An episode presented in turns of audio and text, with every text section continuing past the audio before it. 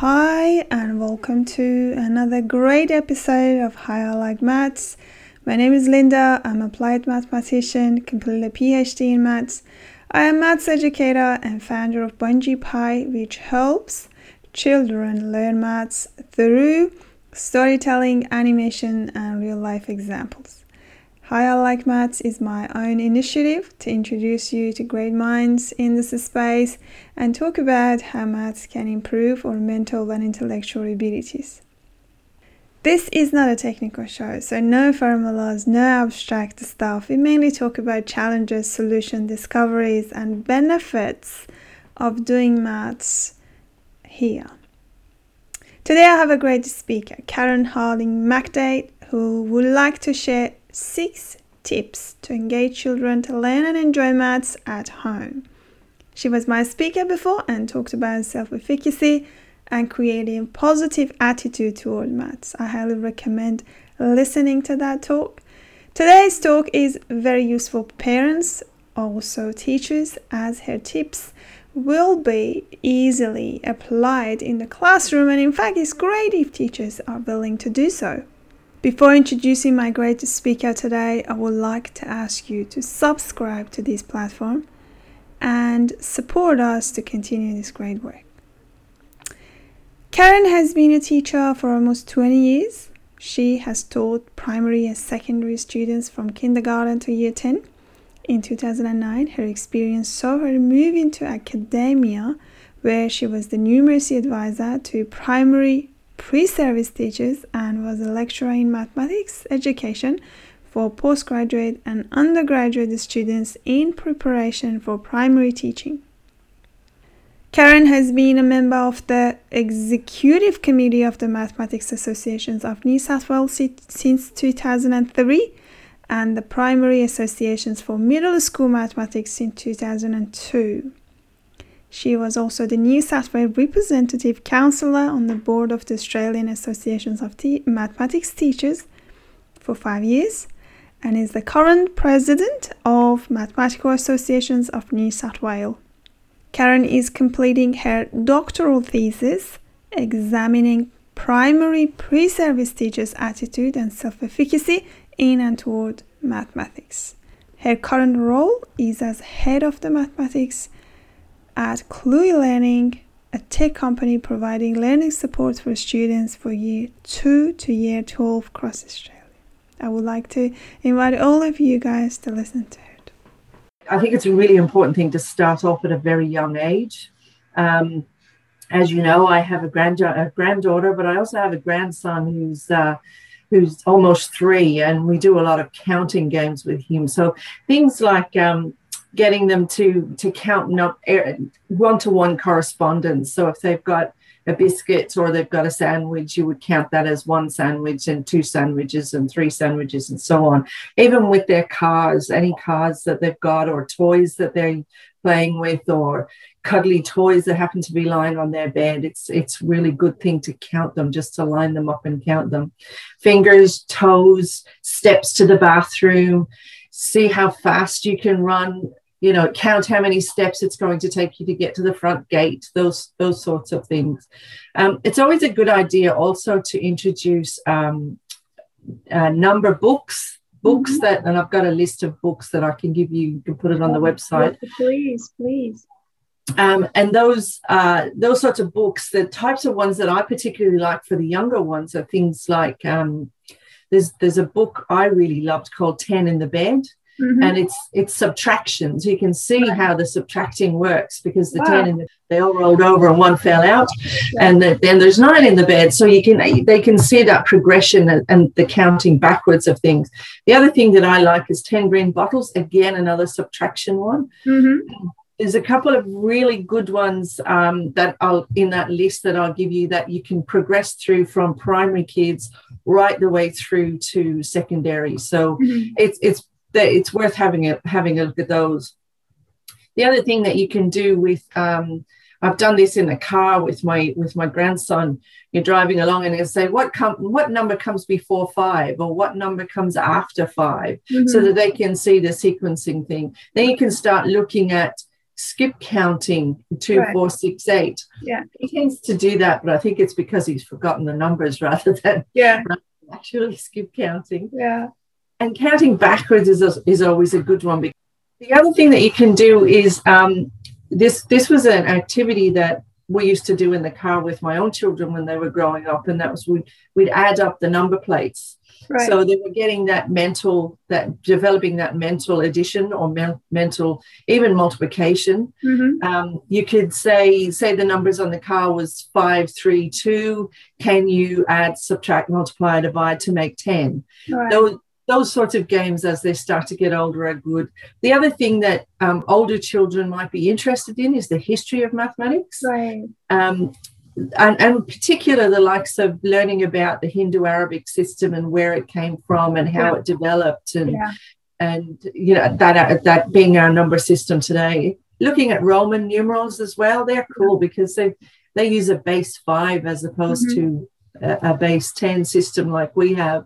So look, there, there's lots of things that you can do with number Yeah. um, to build up to build up for children. Yeah. True. Yeah. And uh, you made a good point about um, history of maths, and I think in particularly it's very important because when even when I I, I work with uh, my students, they they always tell me this is great that you share a bit of history about that topic because they can relate to and they can see where it actually came from.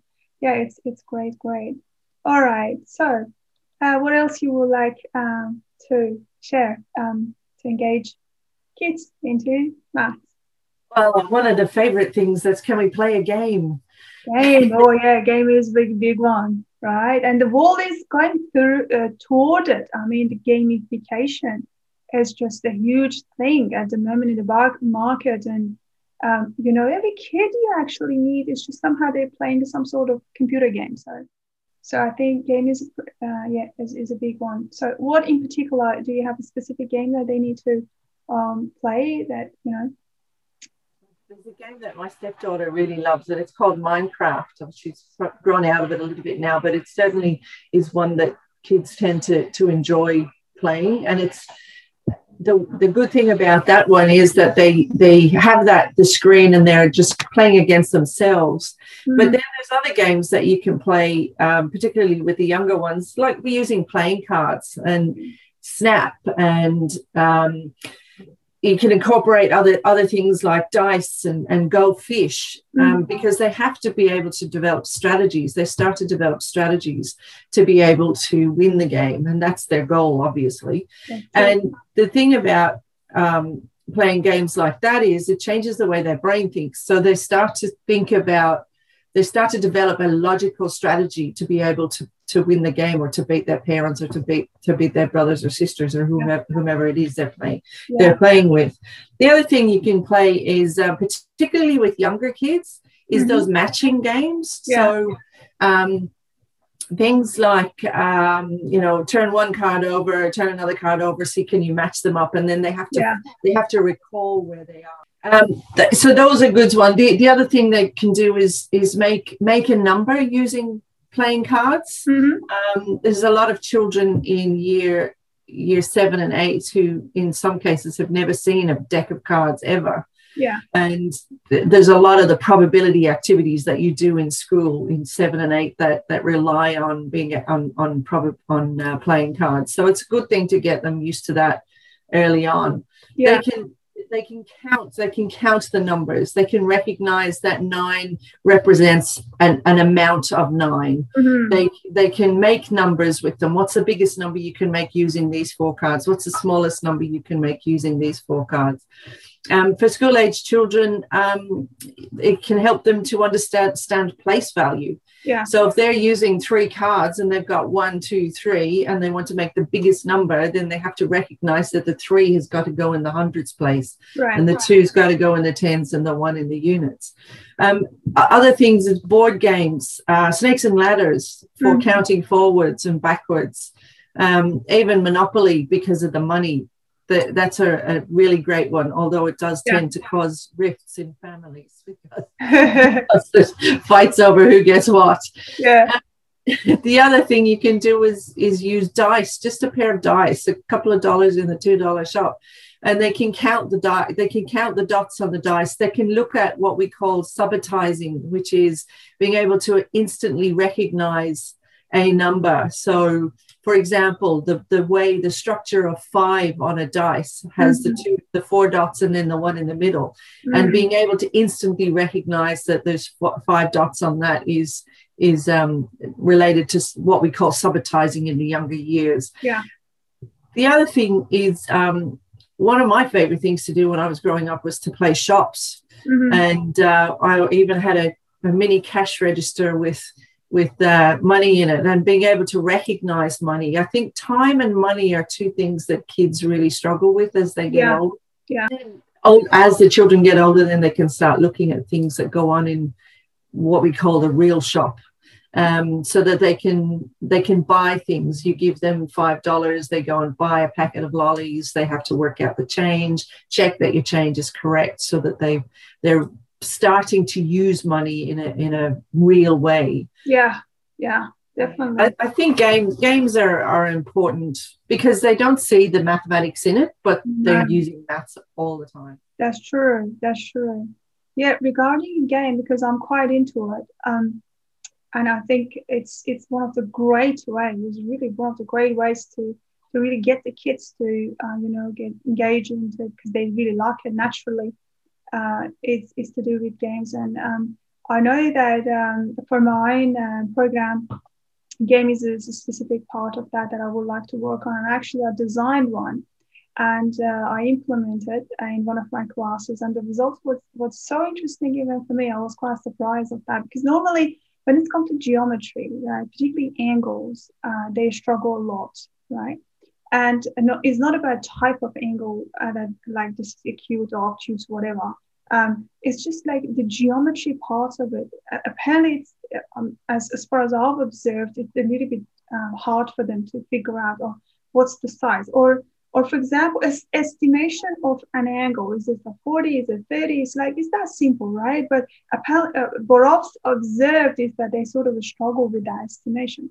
So um, I know that I come up with this game, which is to do with honeybees, and honeybees is one of my projects um, that I developed. It's, it's about application of angles, and their job was to do with figuring out the position of the sun and the hive and the flower and then every time this like sun moves around, so the position will change, and you just find an angle that describes the position of sun relative to the um, hive and a flower. And each time they need to estimate it. So they didn't have any sort of measurements to put in there and say, hey, this is 30 or 40, whatever.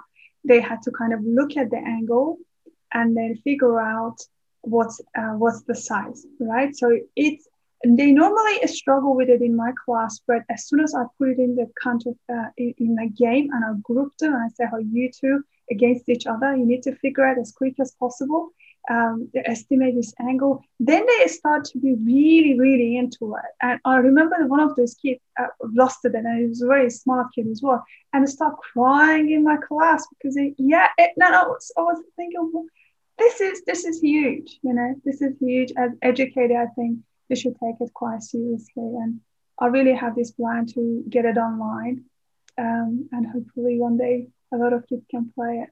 Yeah. Well, I, I, know a lot of the work that you're doing is around the games in, on on your website, so it's I think it's a really valuable a valuable place to start. And you're talking about geometry too. I mean, geometry is one of those things that um, a lot of kids struggle with. Oh yeah, huge. It's not about kids. Believe me, because I teach at university, I work with uni students. And the other day in my class, I gave them three like a line, like a corner and three vectors. And I told them, hey, draw a cube with it, with this only three as a corner in the corner. And can you believe that out of 30, no one could do that? I think adults have forgotten how to visualize too. I was thinking you are doing engineering oh, you're doing engineering. What are you talking about? How come these parts of the brain got somehow freeze? And I don't know, is it to do with the, uh, the kind of the schooling things or is it to do with, you know, the, the is it just that difficult naturally? I have no idea. The, the fact that they struggle with even draw a cube, um, yeah, It's, it's Yeah, they do. They really do. You're absolutely right. And it, the funny thing about it is, if you look at any of the NAPLAN data, yeah, and if you look at the NAPLAN questions and unpack them, because um, I I've done several workshops with with teachers who are who are needed additional support to unpack what they had the data that they had gathered from their students over over a period of time. So between three five and seven. And i've unpacked the the naplan questions and there's approximately 30% of the questions that are geometry or, or geometrically based that require visual literacy. Yeah, so the ability to be able to manipulate something in the mind's eye without actually being actually being able to pick it up. Right. so you know it being able to match a for example a cube with images on it Yeah, with a net. Yeah, and recognizing where each of those each of the um, images fit on that net. Yeah, and and that's really hard. And yet we Mm. ask kids in year five and year seven to do that. Yeah, and sometimes in year three. Yeah, you know we got to give people a lot of practice in doing in doing those sorts of things yeah, yeah. I mean, the other, the best way that we can do that is, to start developing it at a very young age. Mhm. Um, you know, recognizing, recognizing shapes in the world, recognizing and, and naming those shapes in the world. Um, I was with my grandson on the weekend, and and I we were looking at sailboats, and I said, "There's a triangle on the sail," yeah. and he he tried to say it, but the thing about it is at least now i've set something there to, to show him that that's a shape that is Yeah. the, the, way something is and as he gets older obviously we'll say well what's a triangle it's because there's three angles yeah, true.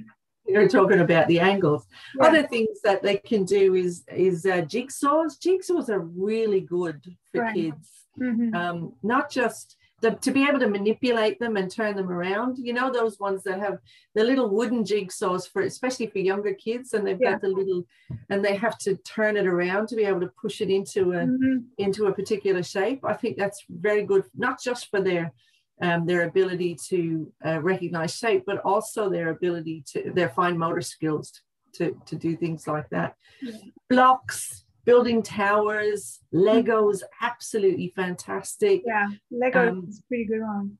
Yeah, um, even the Duplo, the, the bigger ones, to get them used to that. Um, it, it, they're just they're just phenomenal things to get them thinking about shape Yeah. and geometry. You know, Ooh, this is huge. This is huge. Important. All right, cool. So what else?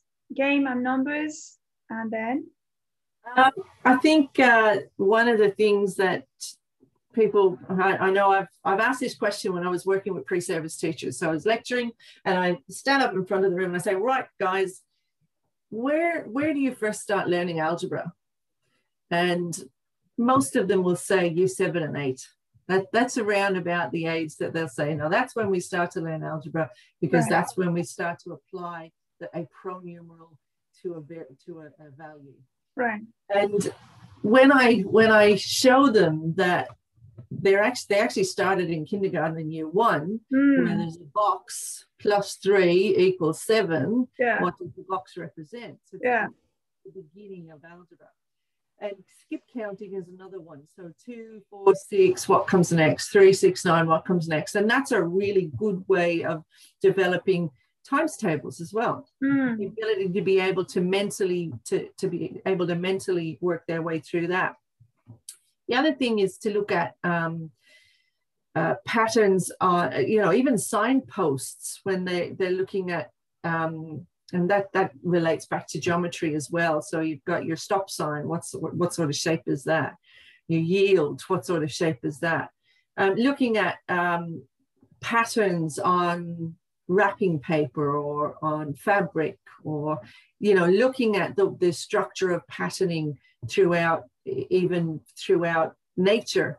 Yeah. if you have a look at a Look at clouds, look at leaves, look at trees, a snowflake. If, if you get getting snow around, yeah, so many things that you know you can see a repetition of a specific pattern or rocks, for example. patterns on rocks. There, you know, there's so many things you can just have a look and say, oh, this is a repetition of some shapes or some, you know, some some pattern, and then uh, you can pick it up and then expand it, expand it. Yeah, great one. Another good thing is to do um, is to create. Well, if you want to develop it in, in primary school kids, is uh, looking at patterns on particular things. So we've got a red car, a blue car, a yellow car. What comes next? Yeah. Red car, blue, and so on, and, and doing doing those sorts of things with children. Or you can even make those vegetable stamps. I mean, if we if we really wanted to have a look Yeah. and, and makes our own wrapping paper, then they, they can do the patterning on that as well. They can do it either in color or they can do it just in shape. Um, the other thing that's really good um, to develop understanding about patterning is clapping. Mm. You know, you get them to clap the, the pattern back. So if you clap, then they clap that back. yeah. And so they're recognizing that there's a pattern that goes There's a along with pattern there, exactly. And it's fun way as well. It's like dancing, dancing kind of things. Yeah. Yeah. You can do the body movements, add body movements to it as well. But I mean, they're they're just very very basic ways of, of starting to look at patterning and and and building that capacity so that they start to look and recognize patterns in other areas. So by the time they get to year seven and eight, they're starting to see a connection. true. Yeah. They have the basic backbone in their head that, oh, I know what is pattern. I mean, if you look at a forensic scientist, a data scientist, anybody who who uses um, patterns, because what they're doing is they're looking at the data that they've got. They're they're focusing on the information that they have, and they're looking for patterns that they can hang on to something else, so that they can answer questions about what it is that they're trying to find out. Mm. So I, I think to be able to make those connections for kids um, is it's it's it moves from that concrete to the abstract, and once they've moved into the abstract, then they start to develop better skills in in mathematics. Absolutely right. Yeah. And um, you know, um, of, of working in the space of uh, data analysis kind of things uh, for years now, and I know pattern recognition is a huge thing. And to be honest, a lot of things we do, um, um, or behavior, or everyday life, it has a specific pattern. Most of the time, you wake up on a certain time, or we have a body clock even, right? We, we call it circadian rhythm and it just goes on a specific pattern and it's very serious if you disturb it you know that's gonna you, you need to face out um, the consequence of, of it but uh, it, it's a huge thing and um, definitely uh, needs to be um, presented somehow to little kids they have to, to build up that kind of the background about that absolutely. Right. Okay. So we've done with numbers, games, shapes in the world, and patterns. Now, what else do we have to talk about? Um, I think the next one probably would have to be measurement because um, I had a year eight class once, beautiful bunch of girls, strugglers, but they were a lovely bunch of girls. And I asked them one question one day how many centimeters are in a meter? Mm, And the answer was 50. Right. And it, it horrified me because I thought by the time they got to 14, 13 or 14, they really should have known that there was 100 centimeters in one meter. Wow. So we spent quite a bit of time looking at measurements and, and estimating. You were talking about a few moments ago about estimating angles. Yeah. Once once you do estimation for a period of time Right. and practice it, Oh yeah. Yeah. Yeah. Oh yeah. It's like inbuilt thing. Then you look at it and say, "Oh, that's it. I can, I can, I can figure that out." And, and I think this is this is a great, great skill because most of the time you don't have that tools to carry around and say, well, but but you should have kind of an estimation and insight like that quickly. It's like driving really. After a while, when you learn driving at the beginning, is a struggle, but then after that, it's just you don't even think about it. You know, you just do it. You just do it. So it, it's the same thing as estimation. So I think I think measurement is, is probably a good one. Um, you could look at even with the really young kids, you can order things from tallest to smallest, or from shortest to, to tallest, whichever it Mm. happens to be. Um, you can talk about. Um, you can do a comparison between a child and say, I think Braden is a meter and 20 centimeters and then do the measurement so they there again they're making that connection between the estimation and and the actual measurement. Um, you can you can talk about how um, the history of measurement mm. the cubit and the foot and the hand and the yard the yardstick. Yeah. And and you can also talk about how horses are still measured in hands. Mm-hmm. um, so those and and why why what size hand would it be? Would it be the two year old's hands that the horses are measured in, or is it in? And then you start to talk about the importance of having a standard unit of measurement. Yeah. So th- those sorts of things are a really um, valuable way of of identi- them identifying measurement in the real world. The other the other thing that you can do, particularly with measurement, is cooking. Uh huh. Oh yeah, it's, it's a great one because they it's all about measurement yeah, and and and you can also do you can talk about rates and ratios with that as well because well, yeah, if, for sure. Yeah. But if we need half a cup of of sugar for six donuts, how many cups of sugar do we need for 24 donuts or mm. 36 donuts? So you can you can start to do make lots of connections between other areas of mathematics with, with cooking and recipes and whatnot. Yeah, so I think I think that's probably a really val- valuable one. And you can talk about conservation of liquid as well when you mm-hmm. you've got a tall glass versus a short squat glass. Which one holds the most? Yeah. And then they can do a comparison between between them. Yeah, and then get get some ideas about volume and capacity. That's right. Yeah, and even area. The next one, probably moving on, would be potentially um, the application of money. Oh um, yeah, yeah, because it's every day. like this life is getting all our money, it seems. So well, yeah. it's it's a it's a really important tool, isn't it? it is. It is. Well, particularly in Sydney. Oh my God. Um, it's good to have. I mean, they're not probably going to be talking about mortgages and loan repayments and buying cars until they're a bit older, but you can certainly you can certainly build on that throughout their lives. Mm-hmm. Um, particularly as as they get. I mean, my my I remember my son when he wanted to buy a car, he said he could borrow the money and he would borrow he would finance the car basically. and we sat down and we worked out how much it would cost over the five years that he would be paying it back, and then we mm. worked out how much how long it would take him to save the total amount of the car. Yeah. Um, minus the finance. That's and true that's the way he went. He decided he would wait and save, and he did. And it meant that he saved about twenty thousand dollars over the mm. over the five years, which wow. you don't realize the amount of extra money that you pay when you're talking about accumulating interest. Interest, exactly. Yeah. And and I think uh, you know if, if you say oh i can afford the repayments that's one thing but do you really would you rather $20000 in your bank at the end of that time or would you rather it in the bank's coffers? true it's, it's really up to you to think about that story to tell you but there was there was one um, young lady that I was teaching as she was a pre-service teacher. It had been a couple of years before she was going to graduate, but I asked her, you know, where do you use maths in real life? She said, I never use it. I said, of course you do.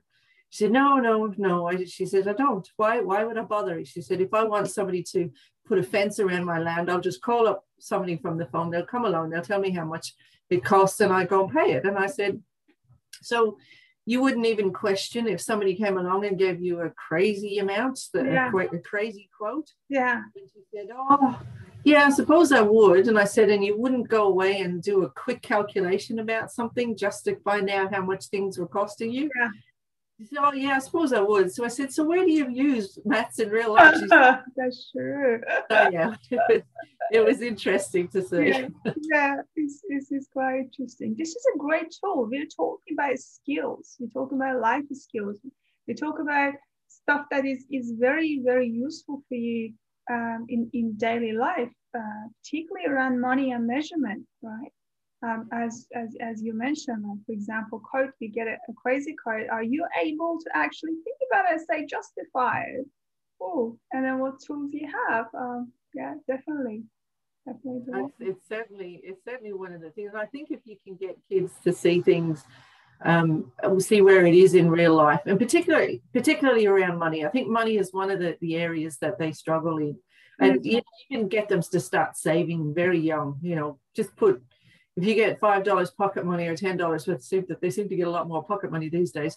But if you get ten dollars pocket money, yeah. you, you save. Let's save ten percent, or yeah. let's save twenty percent, and then work that out. How much is twenty percent of ten dollars? Yeah, the reason why they couldn't do that in their head as they get older. Yeah, that's true. Exactly. It's uh, this uh, like the percentages, like the percentages of the money you can save, or um, you know, you you want to spend, or um, you can, you know, as a discount stuff. It, it's very practical, and I'm pretty much sure uh, will be very useful for their uh, life. Right. Great. What else you have? I think it's the the other thing. If if they're if you're talking about, there's a good way of connecting money and savings with linear equations. Mm. Um, you know, I started off with three dollars, um, and I saved five dollars every week for however many weeks. Um, what does and you can graph that. I mean, yeah, if you really really wanted to get into the mathematics of it, you could graph it. You could find the the equation of the line. You can work out how much money I'll have in six weeks, 10 weeks, 20 weeks, 500 weeks. Yeah. Those, those sorts of things are, they're efficient, but, you know, maybe mums and dads won't want necessarily to be doing that. but mm. it's, it, there is, there are so many connections that we can see in yeah. real life. Real definitely, life. definitely. Also, it, it could be as simple as uh, going out with friends and uh, paying the share it's a simple division, right? Even estimating it would be valuable because if you if you key in the wrong numbers, well, it doesn't matter how how um how how close you are. If you yeah. key in the wrong numbers, you could get you can get it wrong anyway. So it's it's probably worthwhile making sure that the estimation is correct, then moving on to doing the actual calculation. That's true. And all we want for younger kids is just to get their head around it, have some sort of insight, some sort of estimation. We all talk about that um, to kind of, you know, build up a, ba- a foundation, a backbone, till we can take it to a more advanced stuff. Well, the research shows that the most, the majority of um, calculations that are done is 80% of is estimation. So when you use wow. maths in real life, 80, 80 percent of everything that we do in real life is estimation. Is estimation, of course, and and that's that's that's quite an interesting point, I think, because I got it quite a like later age um, when I've done all my degrees. Then I realized that because when you do applied maths, mathematics in, in particular, the focus is exact. I wanna I wanna get it right. I want to get it hundred percent right. And um, uh, not in the world of statistics, stats, has a lot to do with approximation but uh, but in the world of maths we do care about these exact things a lot but over time i realized that what we need in reality it's it's estimation. As long as you're close enough to that and you have some some way to calculate to get close enough to that that value it's good. It's good enough. You don't need to i think i think that also is when they're doing maths at school when they're doing their mathematics at school when they they plug something into their calculator and then they write the answer down. Say, for example, they're doing, um, they're decreasing a, an amount of money by a percentage. And the key in there, all the numbers that they've got to key in and out spits a number that's actually larger. Mm. So, but the problem is a lot of children tend to focus less on the reasonableness of an answer yeah. And more on whether they got an answer at all. That's true. So I think I think for that that that's where the estimation side of thing comes in. If if they have a good idea, it doesn't have to be spot on. Yeah. But if they have a good idea, then when they do get a wrong answer, they can look at it and then go, you know what? I'm not, I'm not sure that that's right. I'm going to check mm. it. Yeah. Oh, yeah. And that's that's. I think this is this is really important. And um, I personally, you know, deal with it when um, when I work with uh, my students. For me, the most important thing is that they have some sort of logic behind their work. This is this is a key thing for me. and, and that that's what I want them to do. It's it's very interesting that uh, when it's come to problem solving, uh, brain their brain somehow freezes. Right? It's like, for example, you work with them, you, you teach them how to do the long division, right? Divide one number by another. As soon as you say, hey, you go and um, you invite your friends to your party, and uh, let's say uh, you buy a pizza right? And uh, you want to share that pizza uh, among your friends. So tell me um, how many piece for um, how many how many division, how many pieces you will get at the end, right? And that's so interesting. It's a simple division, but in the context of let's say party and sharing the stuff, but they start really, really to think about that and, and, and often get very confused. So so for me in particular, it's very important because I think at, at the end of the day, we need to solve problems rather than doing long division.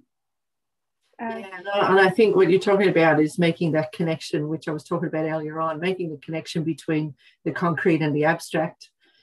um, it's it's all very well for them to understand the processes or to, to learn. I shouldn't say understand the processes, but to learn the processes of short or long division, whichever it is. Yeah. But in order for them to truly understand it, they must make that connection between the concrete and the abstract. And unless those connections are made, and they're often missed around about year six, when things start to, to ramp up a little bit, particularly yeah. with regards to the content and topics that they start to learn, yeah. and going into year year seven and eight.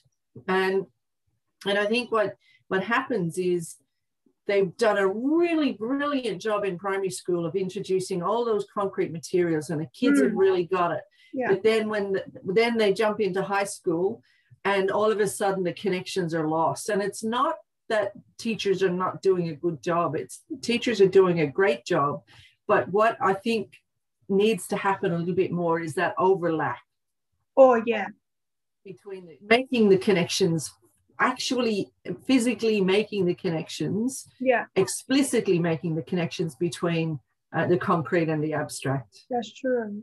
And otherwise it's lost. Yeah otherwise it's lost. It's absolutely the point. It's it's it's just gone. It's it seems that it's useless even that knowledge. Uh, if you're not able to actually bring it on the table solve a simple problem with it. And i think that's that's that needs to be um, our focus in um, in our um, you know teaching program when when we we start talking about this stuff. And to be honest i think it's more engaging. As soon as you start presenting a problem and say hey this is the problem. Let's go and divide uh, for example this is a pizza for you and you know divide it right? Or give them something more practical to play around play around with some sort of activity that is is actually physically they can be involved in and use their knowledge.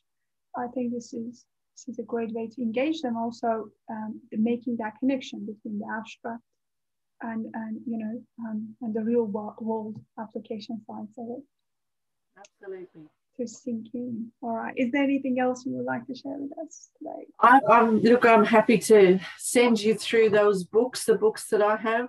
Um, there's there's a couple of really good ones that are, are quite inexpensive and are really good to get kids talking. Uh, for example, one like "How Big Is a Foot." Mm-hmm. I don't know if you've ever seen that one. No, I haven't. No, I haven't read it's it. a short book, but it's it's a brief story about the the king wants to get to make a bed for the queen for her birthday. Yeah. And um, he measures the bed out, or he gets his staff member to measure the bed out, and then he measures it out in so many feet. Yeah. Goes to the the maker who's going to make the bed and says to him, "It's nine feet, for example." So he does nine feet, and the, the hands it across to the carpenter who's going to make the bed. And of course, the carpenter is much smaller, much shorter feet makes a nine foot bed, and of course the queen doesn't fit in it. Right. Again, it comes back to that argument or that discussion about standard units of measurement. Oh, right. A really great one to introduce kids to that. Sure. Other ones that are great are um, if you want to go into primary school, Counting on Frank is a great one. Mm-hmm. I've just got a list here. Hang on. Yeah. Um, counting on Frank is fantastic. And upper primary, if you want to get into upper primary and start talking about the mathematics of statistics, there's two great ones. One of them is if the world were a village. Mm-hmm. That's fantastic. And it talks about comparative size and statistics. Absolutely brilliant. for the older kids. And you can do a whole assessment task or assignment around that. And then the other one is what's your angle, Pythagoras? Thank you very much for um, joining me today. Another great talk uh, was very useful as well.